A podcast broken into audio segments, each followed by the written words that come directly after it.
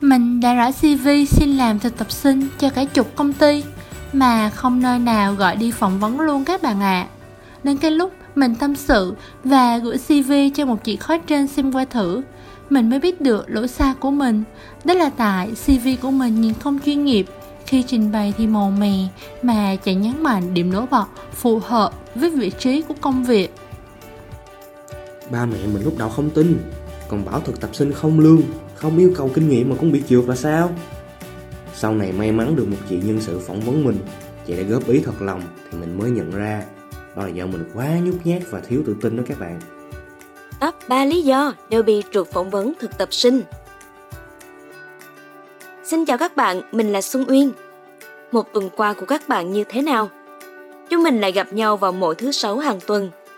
Các bạn đang lắng nghe series podcast dành riêng cho các bạn Gen Z. Chống rầu lần đầu tìm việc.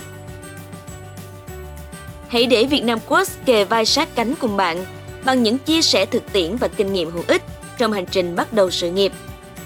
Uyên tin rằng qua chủ đề hôm nay chúng mình bàn luận sẽ giúp các bạn biết được top 3 lý do khiến newbie trượt phỏng vấn thực tập sinh, cũng như tips khắc phục hiệu quả nhé. Như các bạn cũng biết, thì thực tập sinh là bước đệm đầu tiên giúp nebi hình dung rõ con đường sự nghiệp phù hợp với bản thân mình sau này. Ngặt nổi, đây là vị trí không đòi hỏi kinh nghiệm, nhưng tại sao vẫn có người bị đánh rớt các bạn nhỉ? Thứ nhất, lỗi do viết CV không chuyên nghiệp và không có điểm nhấn nổi bật. Mình có một đứa em đang làm thực tập sinh chăm sóc khách hàng cho một công ty mỹ phẩm có tiếng. Trước khi được nhận vào làm thực tập sinh cho công ty này, em mình đã rải CV xin làm thực tập sinh cho cả chục công ty. Mà không nơi nào gọi đi phỏng vấn luôn các bạn ạ. À.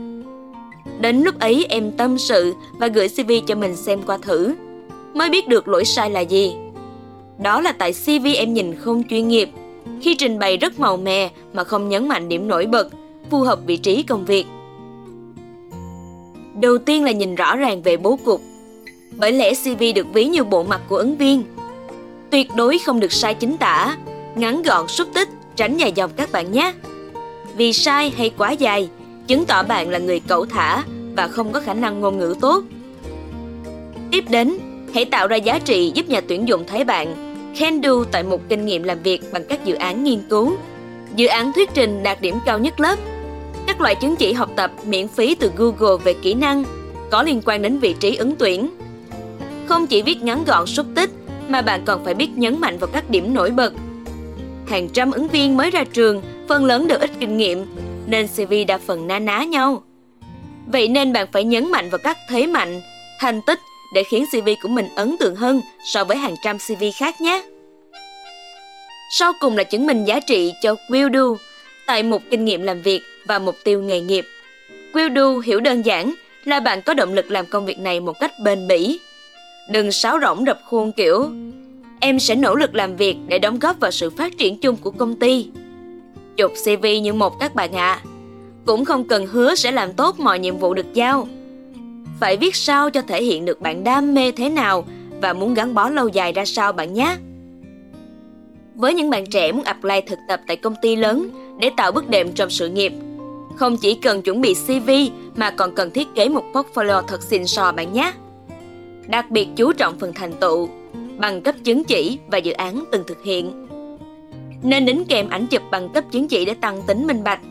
Đồng thời đừng quên các file sản phẩm dự án bạn từng làm để tăng tính thuyết phục với nhà tuyển dụng. Và điều cuối cùng là tạo điểm khác biệt so với hàng trăm CV ứng tuyển cùng lúc bằng cách tạo CV theo phong cách ngành học, tạo CV bằng website, đính kèm portfolio hoặc đơn giản là đính kèm một video giới thiệu khi gửi CV đến nhà tuyển dụng. Sau khi mình góp ý, em ấy đã viết lại hồ sơ xin việc chỉnh chu và thiết kế đẹp mắt hơn. Kết quả cũng thật bất ngờ các bạn à.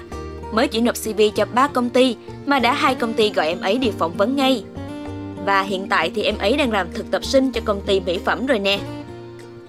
Vậy nên các bạn hãy nhớ, CV được ví như bộ mặt ứng viên, nên các bạn hãy đầu tư thiết kế CV chuyên nghiệp và đẹp mắt nhất có thể. Nhớ viết đúng chính tả, ngắn gọn xúc tích và nhấn mạnh các điểm nổi bật để gây ấn tượng bạn nhé. Tiếp theo, chúng mình cùng bàn luận về nguyên nhân thứ hai khiến các bạn newbie thường trượt phỏng vấn thực tập sinh. Đó là sự nhút nhát và quá thiếu tự tin đó các bạn. Mình có một cậu bạn học cùng trường cấp 3. Cậu ấy kể đi phỏng vấn thực tập sinh 5 công ty bất động sản thì bị đánh rớt cả 5 công ty.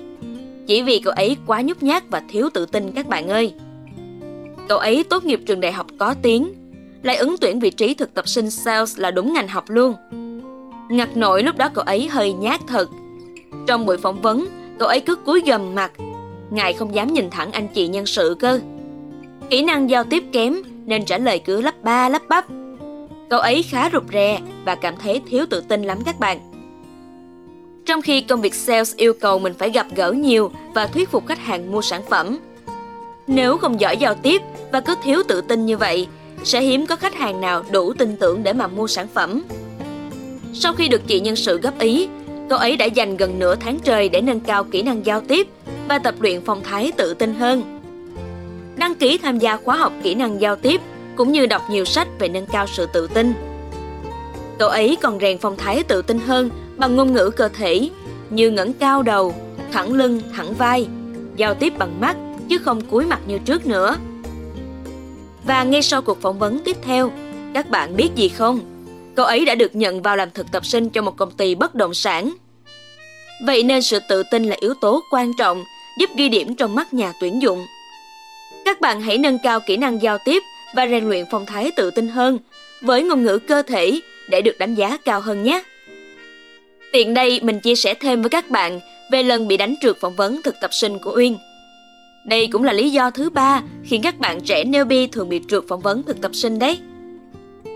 Uyên nhớ đó là lần đầu tiên mình đi phỏng vấn. Thì mới ra trường mà, Uyên cũng lơ là quá nên chỉ nộp CV rồi chờ đi phỏng vấn thôi. Chẳng biết tìm hiểu trước về công ty gì cả. Đến khi chị nhân sự hỏi, em biết gì về công ty chúng tôi? Uyên mới ngớ người ra, chỉ nói được một câu. Dạ, em biết công ty chị là một công ty truyền thông. Em sẽ về tìm hiểu kỹ thêm ạ. À. Tất nhiên là lần đó mình bị đánh trượt rồi.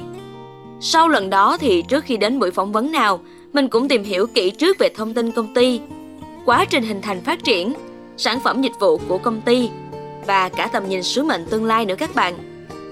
Vậy nên muốn ghi điểm với nhà tuyển dụng, đừng quên tìm hiểu kỹ về công ty trước khi đến buổi phỏng vấn bạn nhé. Hy vọng những chia sẻ trong số podcast hôm nay sẽ hữu ích với các bạn, nhất là với những bạn trẻ mới ra trường.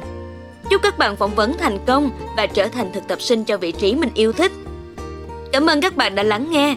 Tạm biệt và hẹn gặp lại các bạn trong số podcast tiếp theo.